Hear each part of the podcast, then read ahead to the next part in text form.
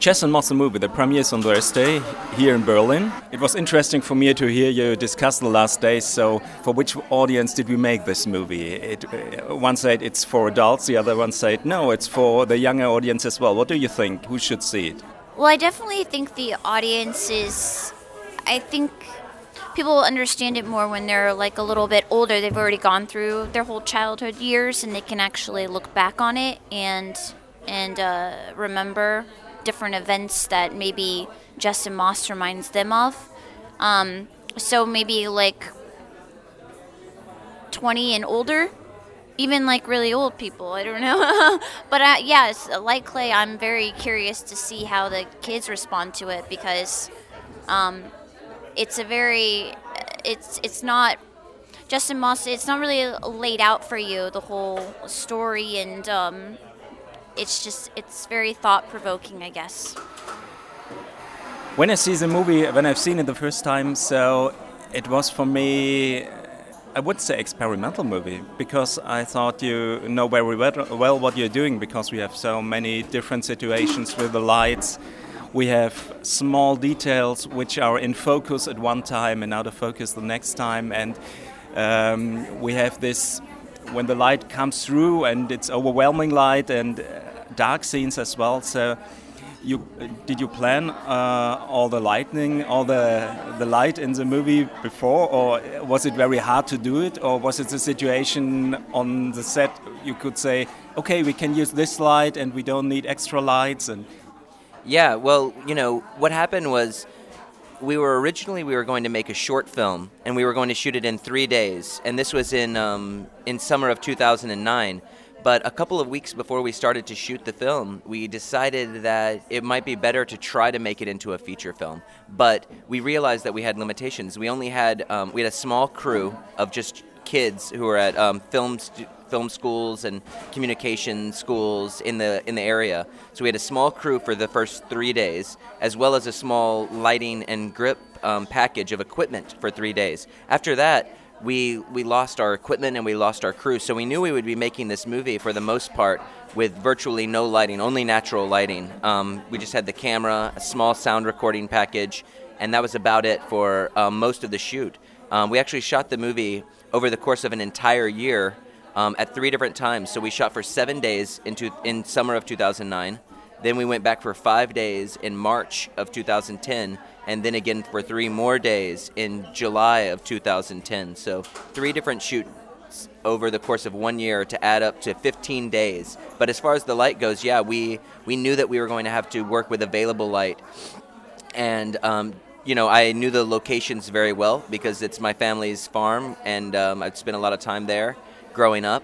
So um, we knew the, the, capabilities of some of the places to be very dark, you know, and ominous feeling like the inside of the barn. Um, other places we knew that the, the sun has the ability, like you said, to be very overwhelming when it um, and beautiful when it comes through the clouds and just shines light on everything. It can be very bright, very hot. That's how summers get very hot. And we wanted to capture those feelings of uh, cold and dark and, and hot and bright, um, all of these things. And the light is a major player in that. In that. You know, I, I come from a background of cinematography, so um, I see the world in terms of light, you know. You said you shoot it on the farm most of the time, so we have a, a lot of sets in the movie. The, one of the main sets is an an old house which is broken, and but they have they built their own place. It's like a palace inside, with these um, small plants in glasses and so on. Uh, did you have to to build all these places this way? Well, the house actually is one of the main reasons why we wanted to make a, a movie there. The house belonged to my great grandmother, and she passed away in 1998, and it's just been abandoned there. So, um, most of what you see in this old house with the uh, it's filled with all these old relics. There's an old uh, hand crank record player. These things they were already there. Um, we did come in for the run room upstairs that, like you had mentioned, the kind of palace area that they had made for themselves. For us, we were calling it their clubhouse.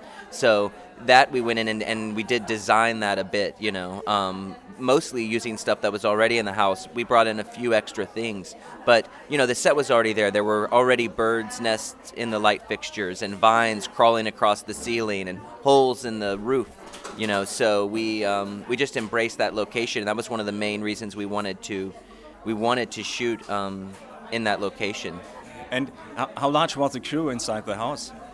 What's that? How many people? How large was your crew in the house? Um, well, as I said, for the first three days, we had a small crew of maybe about 12 people. But after that, it would be anywhere from just me and the actors. Sometimes just uh, me and Sarah and Austin, the other actor, would be it some of the time. And then at other times, there would be our cinematographer, my cinematographer Will uh, Basanta, and um, maybe one or two producers. Uh, you know, someone to record sound and an extra producer. Somewhere between one and four or five people usually was the size of the crew um, for most of the shoot. So you did uh, have to do a lot of work as well, not only acting. Oh yeah, we uh, we all had to kind of take on multiple roles. So, say if um, they were shooting Austin, the little boy plays Moss. I would be holding the boom mic in the air, and he would do the slate right before we'd start the scene and and then vice versa. We do we switch up whenever we he had to. So yeah, we we all took on different roles. It was fun. It was an experience. uh, when was the first time you got involved with the story? Well, I I've known Clay like for like a year and a half before we started filming the project, and we kind of have been talking to. I've been talking about it with him for, you know, ever since the very beginning. Um, I think he says that he, he wrote the role for me. So I've been I've been there from the very beginning all the way till the very end, and and uh, so yeah, I've um, I've had I've yeah been a part of it for a very long time. and uh, did you have a chance to change things and say, oh, maybe she should be a little bit this way, that way, and talk different, or? Yeah, I mean, I definitely had that chance.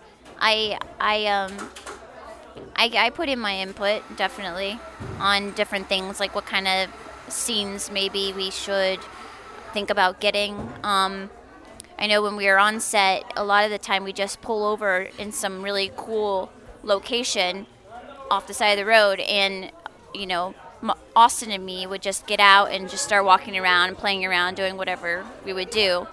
And uh, and then Clay and the um, cinematographer Will would just kind of talk about what maybe we could film there, or they'd watch us as well and see what we were saying or doing, and, and they'd say, okay, we're gonna shoot, we're gonna use that, so say that again or do that again, or they'd tell us what we're going to do, and um, so it was it was a very collaborative project on all parts, everybody's. But yeah, even in the editing room, I kind of was there and you know would help give notes. We asked lots of people for notes and different you know ideas or or whatever and and I, I would take part in that yeah